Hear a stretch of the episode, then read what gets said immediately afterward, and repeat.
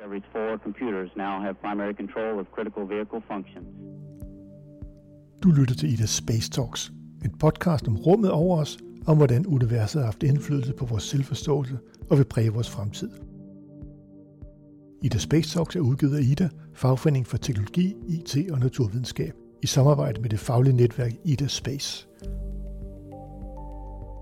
Mit navn er Tino Tønnesen, og det er mig, der er vært på Ida Space Talks.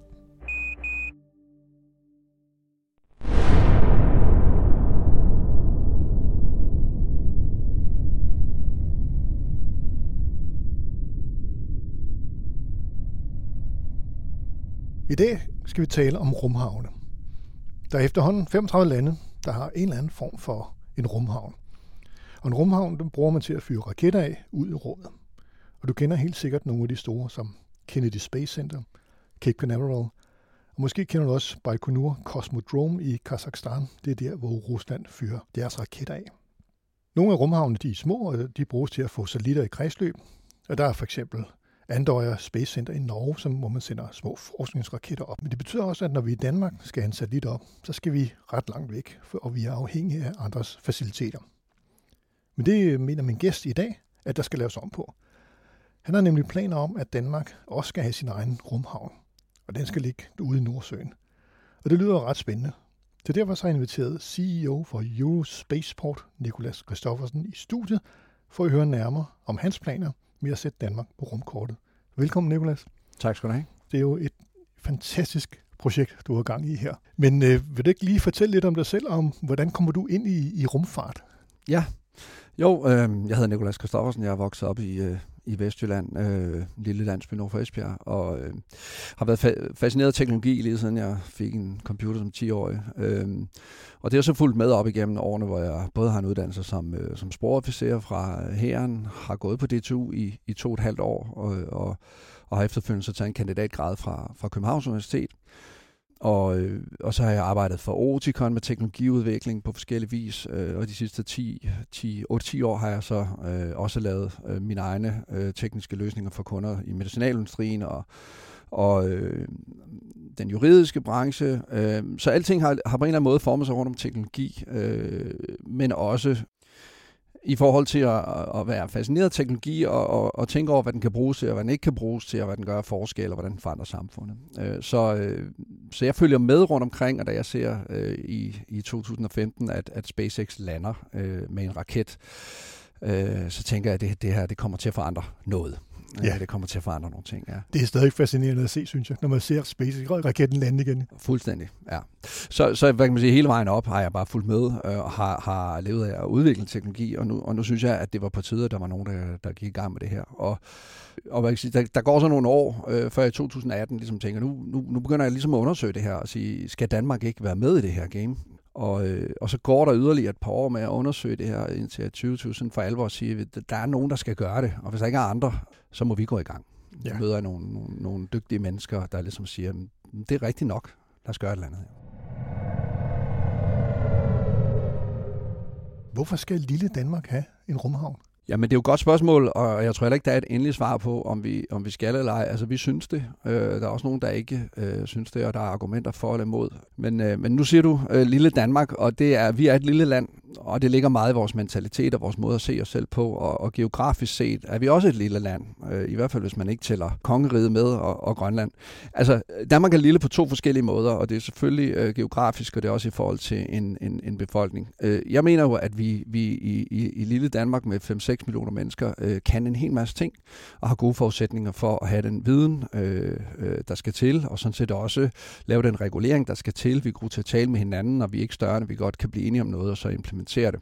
Så det er jo et plus. Øhm, og, og, og måske den geografiske del, du tænker på, er vi også et, et lille land, øh, i hvert fald hvis vi tager øh, Danmark her, øh, nede hvor vi står ved, ved København, og, og ikke tænker Færøerne og Grønland, jamen så synes jeg ikke, at vi er så små alligevel. Og, og vi har jo først og fremmest et stort havområde øh, ude øh, vest for, øh, for Danmark, som kan bruges til mange ting. Og det er der, vi kigger, når vi tænker på det, der hedder Spaceport North Sea.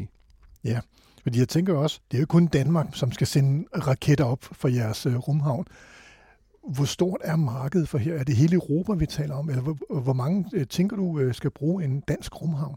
Jamen, jeg er glad for, at du siger det, fordi at, at, at det er jo også en del af, at vi er, vi er, er lille Danmark, kan man godt sige, men vi er også øh, en, en lille stat i det, der hedder EU. Og EU mm. er et, er et stort og, og velhavende sted set øh, globalt. Og det, der vil ske i, øh, i EU, er, at, øh, at EU gerne vil øh, have sine egne opsendelsesmuligheder. Og det betyder, at der er flere virksomheder i, øh, i Europa, der er ved at bygge øh, raketter, som har øh, orbitale capability, som det hedder, det vil sige, de kan sende satellitter op. De ligger i Tyskland, Polen, Frankrig, og de skal jo have et sted at sende op. Det er ganske svært fra Tyskland øh, og Polen, for det ligger ligesom sådan låst inde der. Ja. Og derfor så kigger de så mod Sverige, mod Norge, øh, mod England, hvor der er en del øh, rumhavne på vej. Øh, det er der mange, der ikke lige er klar over, men ja. det er der faktisk. Okay. Og vores take på det er, at Nordsøen igen kunne være interessant, fordi at det ligger, hvor det ligger. Det ligger tæt forbundet med motorvejsnettet. Det ligger ved en større by, der har, øh, som, som er Esbjerg, som har masser af erfaring med at lave ting øh, offshore på platforme. Så på nogle måder øh, kan Danmark altså godt være med og konkurrere her. Og er der så et marked? Jamen det vil der blive. Øh, de her raketter skal sendes afsted et sted fra. De har aftaler om, at de skal gøre det øh, for de penge, de har fået. Og vi håber selvfølgelig på, at nogle af de her øh, raketfabrikanter vil blive succesfulde i at launche og, og vise, at de kan sende satellitter op. Jo. Og når det sker, jamen, så skal de jo lette. Og i nogle tilfælde vil nogle rumhavne have nogle fordele, og andre vil have andre. Altså andre, jeg ligger 2.000 km nordpå i Norge, lidt besværligt at komme til, øh, ret koldt om, om vinteren. Øh, måske er det lettere at køre til Esbjerg øh, i nogen øh, sammenhæng og sejle ud. Så det satser vi på. Vi satser på, at der er plads til flere rumhavne, ligesom der er plads til øh, flere øh, lufthavne. Hvad, hvordan er rumhavnlandkortet i Europa? Nu talte vi lige om Norge. Du nævnte Sverige og England. Hvor langt fremme er det der, og er der andre planer på europæisk niveau?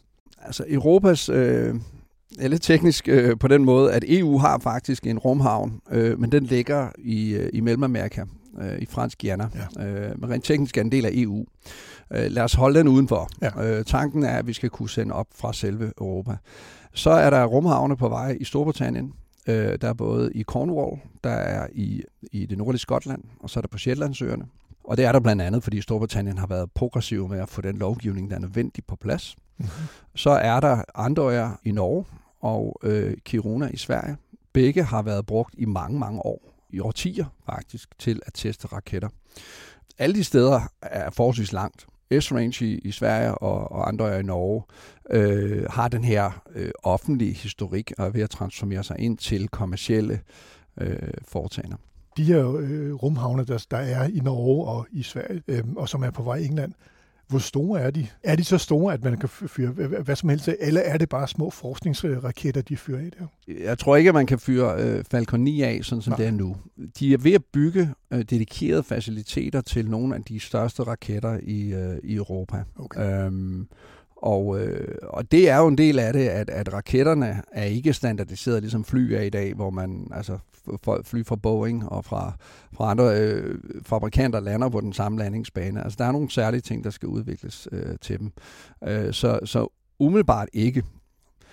Der er også det at sige til det, at der er forskellige måder at komme til orbit. Øh, faktisk, nu, nu optager vi her i, i januar 2023, faktisk i går forsøgte man øh, fra Cornwall i England at launche øh, satellitter til øh, kredsløb. Mm. Øh, på en måde, som er, er ny, hvor man flyver øh, op med en, øh, en, en konventionel flyvemaskine, øh, lærer en raket falde derfra, og så flyver afsted. Ja. Øh, så der ligner en rumhavn jo en, en lufthavn. Ja, øh, selvfølgelig. Så der, der, der, der vil være mange forskelle på, hvordan man gør de her ting, og de vil for det meste være øh, målrettet de øh, raketter, som skal sendes afsted. Og øh, som du selv lige kom ind på det, altså vi ved altså, hvad en lufthavn er. Det er der flyen lander og letter, og, og en rumhavn er dybest set bare der, hvor raketterne letter og forhåbentlig lander igen. Mm. Øh, så, så det er den enkle måde at kigge øh, på det på. Men selvfølgelig, så simpelt er det jo ikke. Kan du tage os igennem jeres planer Mm. Der er jo forskellige stadier. Hvordan, hvordan er det, hvad er jeres tanker omkring det, hvis vi nu skal ned i dybden her? Ja, fordi det er, øh, altså vi har jo grebet det an på en, en lidt anden måde end netop øh, Norge og Sverige, hvor du har en eksisterende øh, facilitet, og du har øh, mennesker, der har arbejdet med det her i, i, i mange år. Vi forsøger at gøre det øh, start småt, og, øh, og det gør vi ved at sige, at det første, vi skal, vi skal vise, det er, at man rent faktisk kan sende en raket op fra Nordsøen. Øh, så det bliver en lille raket. øh, som ikke sender satellitter op. Det er en øh, suborbital raket, som det hedder, det vil sige, den flyver lige op i luften mm. og falder ned igen med en faldskærm.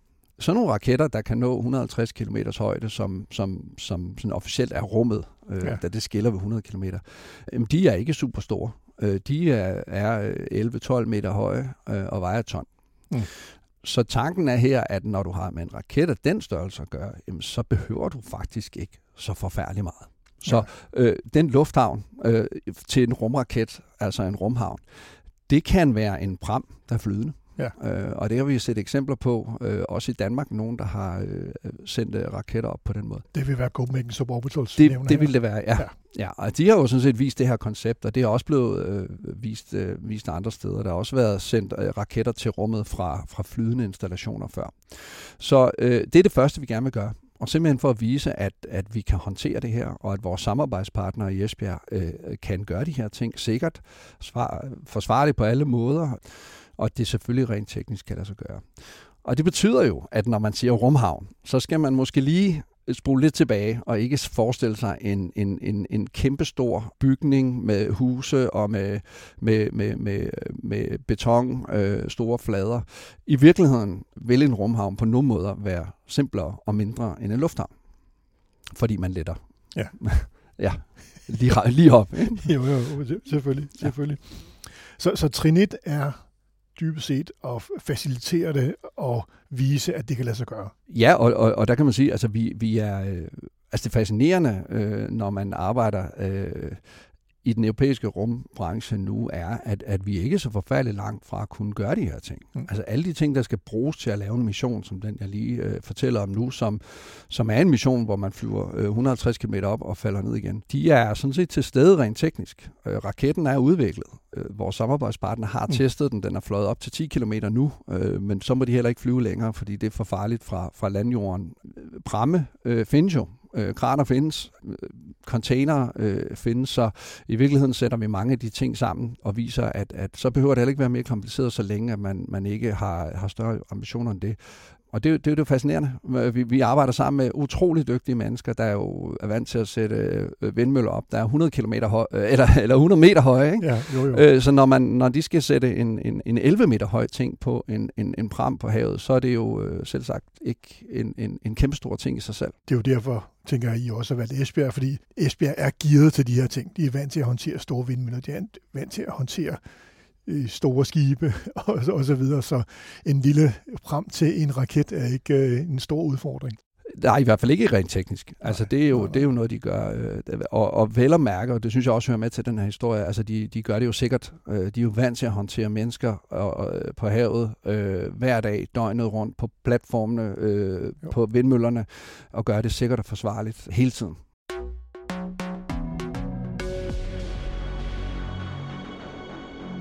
Hvordan med sikkerheden, når man fyrer en, en, en raket 100 km op? Det er klart, at der, der er nogle sikkerhedsforanstaltninger øh, i sådan en operation. I bund og grund, så skal man jo kunne, kunne slukke øh, for raketten, øh, stoppe den, øh, hvis den kommer ud af den retning, som er planlagt. Det er jo det allervigtigste. Hvis der er et eller andet, der ikke går, øh, som det er planlagt, så stopper man, sådan at raketten ikke lige pludselig kan flyve et helt andet sted hen, end man havde regnet med. Det er jo nok den største frygt, øh, folk har, at, at der lander en, en stor raket et sted, der ikke skulle, hvor der er nogle mennesker, der kommer til skade. Udover det, så er der øh, en lang række andre ting, der også skal tages højde for miljøhensyn. Øh, selvfølgelig skibe på havet. Øh, havet er jo ikke tomt, og selvfølgelig er der en del skibe på havet. Fly, en raket, den flyver op igennem det luftlag, hvor flyene også flyver, så øh, det skal man selvfølgelig have styr på. Men altså, jeg tror, det, altså det man kan sige er, at der, der er ikke noget nyt i for eksempel at skulle lukke et luftrum. Nej. Så, så det, kan, det kan godt gøres. Øh, det gør man også, når man tester militære raketter. Jeg synes, det bedste eksempel er, at, at steder som, øh, som Cape Canaveral, som du nævnte, øh, altså steder i USA, hvor man sender raketter op, der flyver altså også flyvemaskiner. Selvfølgelig gør det det. Selvfølgelig gør det det. og det gør man så ved at lukke luk, luftrummet i en, i en given periode. Ja. Ja. Øh, og, og det er der procedurer for, som er gennemtestet og standardiseret. Så ja, så det, det er nogle af de grundlæggende sikkerhedsforanstaltninger. Øh,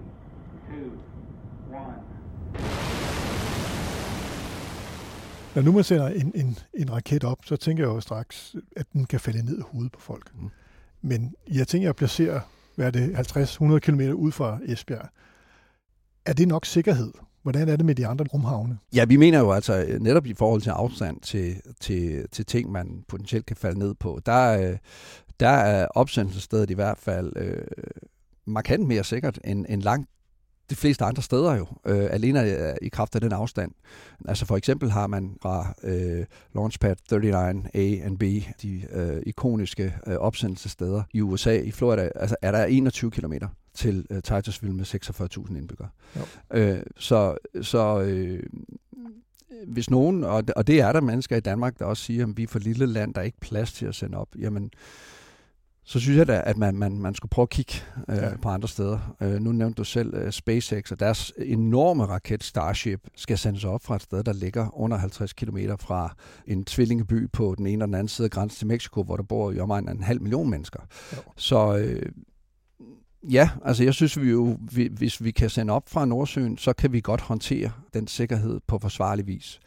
Så skal jeg sige, at hvis man begynder at flyve afsted mod, mod satellitbaner og skal sende satellitter op, mm. så skal man jo ikke kun flyve lige op. Og så er det ja. klart, at, at så skal man flyve ind over noget. Og, og der er øh, olieboreplatforme og, og andre ting på havet. Hvis man beregner den risiko for at ramme sådan en, er den, er den ekstremt lille. Øh, og det, dertil skal jo nok lægges, at vi også kigger nogle år ud i fremtiden, hvor øh, virksomheder som SpaceX har demonstreret, at raketter de kan både lette og lande og gøre det øh, forholdsvis sikkert. Og sidst vil jeg nævne, at altså, ja, det er farligt at flyve med store ting øh, op i luften. De kan falde ned, og det kan fly også. Ja, ja, øh, og alligevel flyver vi jo med flyvemaskiner hen over øh, store byer, og vi sætter os også gerne op i en, selvom vi godt ved, at, at chancen for, at det går galt, ikke er nul. Det handler jo om at håndtere risici. Det handler om at sørge for at have sikkerhedsmekanismer. Det handler om, at der er kontrol med de enkelte elementer af, øh, den, af hver mission, sådan at øh, den, den samlede risiko for, at noget går galt, kommer ned til et niveau, der gør, at vi kan, kan acceptere den. Og det mener jeg bestemt godt, vi kan.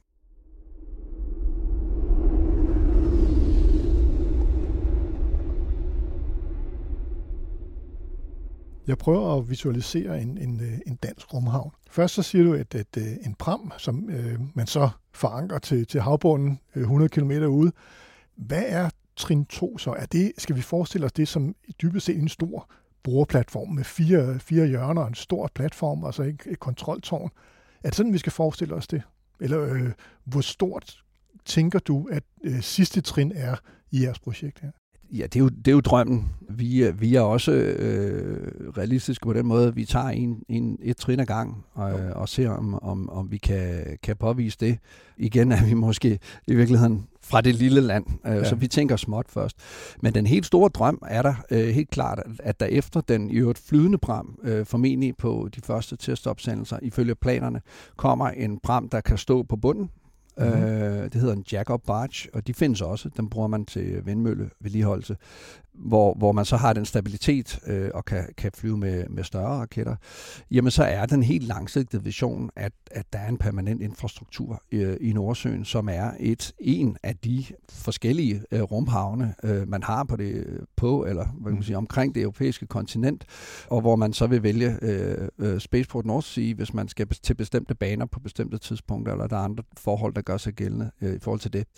Øh, og, og hvis vi endelig skal drømme kæmpestort, så, øh, altså, så flyver man jo også øh, mennesker i rummet. Øh, jo, det er ikke super oplagt at gøre det fra Europa, og jeg er ikke jeg ved ikke, om det kommer til at ske, øh, men, men det, er ikke, altså, det er jo ikke uladsiggørligt. Øh, og med øh, raketter som Starship, som vi endnu har til gode at se flyve her i, i januar øh, 2023, der kan man jo flyve øh, et, et ret stort antal mennesker afsted. Øh, mm. Og det interessante for, for os og for øh, netop for Danmark, Esbjerg og, og Nordsøen er, at de har jo netop planer om, at, øh, at sådan nogen kunne sendes op og måske lande på, øh, på platforme på havet.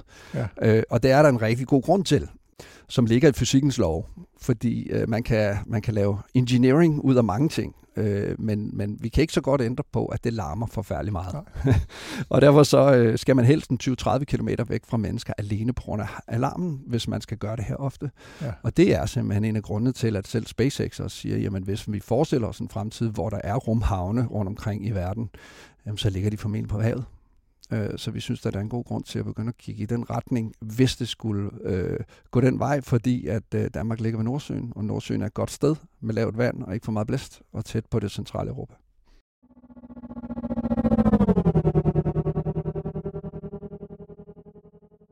Lad os tale lidt mere om fremtiden. Hvilke forhindringer ser du, der er for at komme videre med det her? Ja, altså som jeg sagde før, så øh, de, de, de tekniske elementer, der skal øh, bruges, øh, findes øh, i, i, i vid udstrækning allerede. Og vi er jo en, en rumhavn. Mm. Vi er rumfartens svar på en, en lufthavn, og det vil sige, at vi, vi laver sådan set ikke raketterne. Øh, så så det, er jo, det er jo andre, der tager sig af det, og det er trods alt nok den, den vanskeligste del. Ja. Øh, vi har talt om, at vi i Danmark faktisk har kompetencer til at lave raketter, og folk, der er rigtig dygtige til det. Danstar klarer sig jo fantastisk øh, i konkurrence med andre studerende. Og, men, men men den ingeniørmæssige del, nej, altså jeg tror ikke, det er den, der i virkeligheden kommer til at være den største hemsko øh, til at starte med det er øh, primært det regulatoriske. Og, øh, og, og vi er i en, en lidt speciel situation i Danmark, at øh, der faktisk er lovforslag, der har været fremsat øh, før, øh, så blev det taget af i 2020 på grund af, af corona, officielt i hvert fald. Nu er det fremsat øh, igen, øh, men nu har vi lige haft et valg, og igen, nu står vi her i januar 2023 og taler.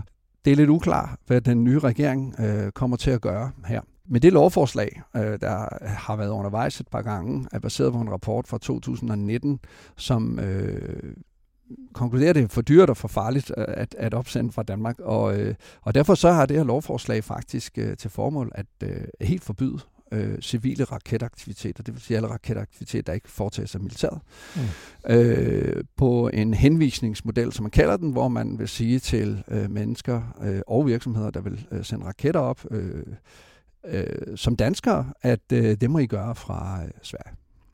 Det er jo en kæmpe udfordring, kan man sige, og det er, det er, en, det er en udfordring i sig selv selvfølgelig, øh, på den måde, at så kan vi ikke gøre det, men det er også en udfordring for os øh, nu, fordi den usikkerhed, det giver, at der er et lovforslag øh, på vej, selvfølgelig øh, gør det sværere for os at tiltrække øh, potentielle kunder, øh, lave aftaler med samarbejdspartnere og ikke mindst tiltrække investorer til det her. Og hvordan er det i andre lande med, med deres øh, lovgivning? Ja, nu har vi nu nævnte vi uh, Storbritannien. Altså, de har været meget proaktive og truffet sådan en, en, en helt, øh, helt bevidst beslutning om, at det her felt skulle de ind i. Uh, så de har uh, en lovgivning, der er meget præcis for, hvordan man uh, opsender de her uh, raketter, og så uh, følger man den lov, jamen, så har man nærmest fået lov med det samme.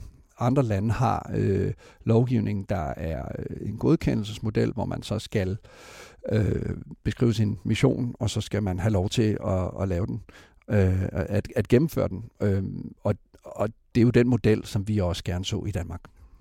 Ja, fordi at, at så vidt jeg forstår, så, det, så handler det meget om risikoen for ulykker, som man har taget udgangspunkt i i lovgivningen, eller i, i lovforslaget. Men det harmonerer vel ikke helt med erfaringerne fra andre rumhavne? Nej, altså det, det synes jeg jo ikke, det gør. I kraft af, at man jo netop altså, kan styre risici det er selvfølgelig godkendelsesmodel. Hvis man har en god godkendelsesmodel, som man har i andre lande, mm. så er risikoen for, at det går galt, lille. Øh, og når det går galt, er det så også gået altså, gået galt på den måde, at øh, ja, så eksploderer der en raket, og så ryger der noget udstyr, og med omkostninger til følge, men der har ikke, altså, det, det er sjældent farligt for mennesker, fordi man ved godt, de skal være i en tilstrækkelig afstand, og man skal kunne slukke for raketten eller, eller sprænge i luften, hvis på vej væk. Så, så nej, vi, jeg, jeg kan ikke se, at vi har nogen grund til at tro, at vi ikke kunne gøre det her sikkert i Danmark. Øh, nej. nej. Hvordan med økonomien vil det være øh, en økonomisk gevinst for Danmark at have en rumhavn? Jamen det synes vi jo. Øhm, det er klart, at altså et af argumenterne for, for den her lov har også været, at det vil være dyrt for Danmark at skulle mm. ansætte de, øh, de tilstrækkelige, at skulle ansætte tilstrækkeligt kompetente øh, personer til at lave de her godkendelser. Øh, og, og det er da rigtigt, at det koster selvfølgelig penge at have dygtige mennesker til at sidde og gennemgå øh, ansøgninger om at få lov til noget. Mm. Men, øh, men altså, vi mener, det kan man jo betale sig fra med konsulenter øh, fra for eksempel DTU, fra øh, S-Range i Sverige, fra European Space Agency, og så må man lade regningen gå videre til øh, ansøger. Øh, og det vil vi selvfølgelig også være, være, være parat til at sige, at det skal ikke lægge danske skatteborgere til last. Ja. Øh, og så spørger du, jamen er der en gevinst? Altså, øh, nu har vi først sagt, der, der er ikke nødvendigvis nogen udgift for Danmark ved det her, hvis man gør det smart. Altså, det kan i hvert fald øh, lægges i, i det små, skulle jeg mene er der en gevinst? Ja, det, altså, jeg mener, der er, der er mange gevinster. Øh, en ting er, at jeg selvfølgelig øh, som virksomhedsejer gerne vil køre en, en, en virksomhed, der kan tjene penge til mig selv, men jo også til ansatte, der skal betale skat. Der kan godt være en, en, en, en ny branche her, øh, som, som Danmark måske kunne, kunne kigge ind i. Men der er, jeg synes også, der er mange afledte effekter, fordi rumfart er inspirerende for mange mennesker. Vi har øh, afholdt camps for unge mennesker, øh, som jo synes, det er super øh, fascinerende, som gerne vil læse øh, til ingeniører, øh, læse fysik, øh, læse stemfag, øh, bliver inspireret af det her, synes, det er fantastisk at udvikle de her forskellige teknologier og arbejde øh, med de her ting. Så ja, jeg synes, der er bestemt, og altså, og nu, nu spurgte du før til, hvad andre lande gør. Ja, jeg har ja. været på uh, Space Tech Expo i Bremen i, i slutningen af 2022. Jamen, der er mange lande uh, simpelthen repræsenteret med store stande, uh, hvor de uh, forsøger at få rumfarts... Uh, teknologier, uh, rumfartsaktiviteter til deres lande, fordi at, uh, at, at mange mener, at det er en rigtig, rigtig god investering. Mm. Mange lande, uh, og det kan jeg da godt ærge mig over at vi øh, jo, jo. Ikke, i Danmark ikke har, øh, som en, en, en politiker foreslået, øh, DASA, Danish Space Agency for eksempel, der, der sådan helt aktivt prøver at promovere Danmark som, øh, som et rumfartsland. Ja, at det, det lyder da også øh, ærgerligt. Danmark har den viden øh, og de folk, der skal til for at bruge de faciliteter, I gerne vil, vil, vil, vil bygge op. Så det er jo en helt nyt erhvervspotentiale i Danmark inden for, inden for det her. Ja, ja, det synes vi, og, og så synes vi jo også, at, at, at, at at vi skal jo ikke, øh, altså vi skal passe på, at vi simpelthen ikke mister en mulighed. Øh, infrastruktur er, er vigtig, har alle dage været vigtig. Øh, Københavns Lufthavn var usandsynligt vigtig for Danmark og for Københavns øh, vækst. Øh, ja. Københavns øh, Lufthavn åbnede mange, mange år før øh, Stockholm og Hamburg. Ja. Og det betød bare, at København var noget særligt. Øh, infrastruktur giver også frihed og, og selvstændighed. Øh, vi står i en usikker verden, hvor, hvor vi i hvert fald jo ikke kan satse på øh, opsendelser af, af, af teknologiudstyr til, til, øh, til kredsløb om jorden fra, fra Rusland. Øh, Kina nok heller ikke. Øh, desværre øh, står vi jo i en verden, hvor ja. vi ikke samarbejder, men hvor vi også er modstander hinanden. Så øh, har vi USA, og dem øh, arbejder vi jo godt sammen med. Mm. Øh, men jeg synes da, at vi som, som land, men også som EU øh, og Europa, øh, ikke kan tillade os øh, ikke at kigge på, om vi ikke burde øh, være med her. I høj grad. Ja. Det, det burde vi da kunne matche i hvert fald. Jeg tænkte også på, at altså, den danske rumfartsindustri er jo ikke specielt stor.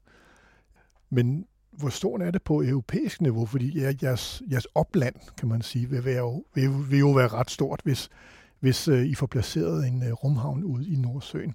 Hvor mange virksomheder tror du, bare slag på tasken, vil kunne være jeres potentielle kunder her?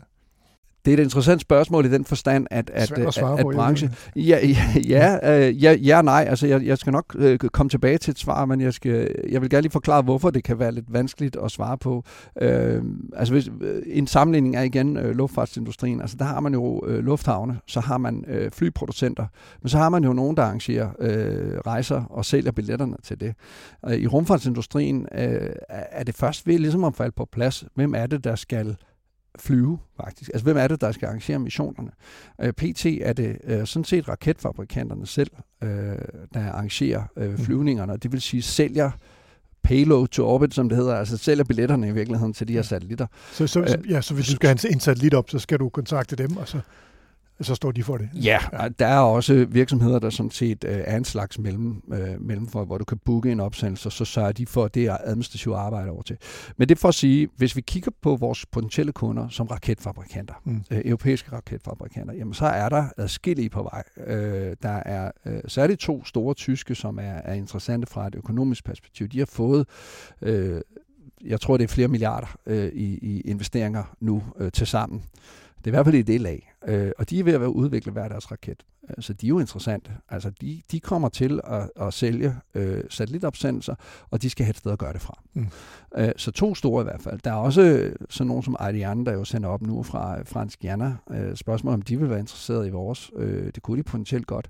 Og så er der en lang række mindre raketfabrikanter, der også øh, vil have behov for at teste ting. Der er også en marked i øh, opsendelser af videnskabelige eksperimenter, øh, som der ikke er så mange penge i, men som stadigvæk øh, godt kunne være interessante, og som er en, en forretningsmodel, der for eksempel kører fra S-Range, hvor man sender op med støtte fra European Space Agency. Mm. Så der er i hvert fald øh, mere end en håndfuld raketfabrikanter, der er nok i virkeligheden øh, også flere, øh, når vi kigger lidt længere hen, øh, som, som når frem til at blive færdige med deres øh, raketter. De her øh, tyske fabrikanter, vi har jo øvrigt også Orbex, som er, er britisk, øh, men som har en udviklingsafdeling i København til deres motorer, øh, hvilket de færreste ved. Jamen, men mange af dem, de, øh, de har altså annonceret, at de øh, flyver første gang i 2023. Så det bliver virkelig, virkelig spændende at se. Ja. Nu er det jo også en branche, hvor det er, er, er ikke er ualmindeligt, at ting tager lidt længere tid, og det er også fordi, det er ingeniørvidenskab, det er engineering, og det, det ja. tager altså tid at få ting til at, at, at falde på plads og testes. Men mit bud vil være, at inden for en til to år, så har vi en 3-4 øh, raketfabrikanter i Europa, der rent faktisk har raketter, der kan øh, sende satellitter op, mm. og som skal bruge et sted at gøre det fra. Ja. Og det er jo vigtigt at, så at kunne holde det på europæisk niveau, og, og det understreger også bare det positive i jeres øh, projekt her de skal jo i hvert fald sende op et ja. eller andet sted fra. Og ja. det er klart, at, at lige nu kigger de nok mod Norge og Sverige, øh, fordi de er der øh, bestemt længere end os. Øh, men vi satser ja. jo også på, at vi, øh, vi kan øh, med de samarbejdspartnere, vi har, på en eller anden måde være et alternativ, når det er rigtig koldt nordpå, og det måske giver udfordringer, eller mm. øh, når raketterne bliver så stabile, at det måske ingen grund til er at, at, at flyve helt derop, hvor man så starter med at flyve over havet, men, men man faktisk kan køre dem direkte til, øh, til Esbjerg vi tror også på, at vi kan have en anden konkurrencefordel i, at der skal bruges øh, højtuddannede, øh, dygtige mennesker til at, øh, at gennemføre de her missioner, inklusiv forberedelse og test. Det er ret dyrt at have dem til at bo øh, i det nordlige Norge eller det nordlige Sverige de vil hellere bo øh, tættere øh, på Europa og i en, i en by, der man trods alt har noget, har, har øh, jeg har selv født og opvokset i Esbjerg. Mm. altså, Esbjerg har jo, har jo hoteller og motorveje til det centrale Europa, øh, en lufthavn. Øh, altså, det er trods alt et, et sted, hvor der bor højtuddannede mennesker i forvejen, man kan ansætte til nogle af de ting, og ikke skal til at flytte en hel masse mennesker. Vi tror, der er mange grunde til, at, at, at, øh, at Nordsøen på, på sigt kunne blive et sted, der var relevant øh, for øh, raketfabrikanter at bruge til opsendelser.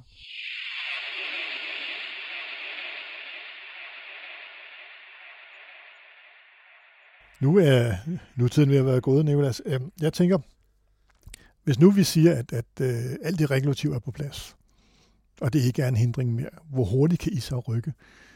Ja. Øh, plus minus fem år. plus minus fem år. Og så vil jeg sige, inden for, inden for fem år.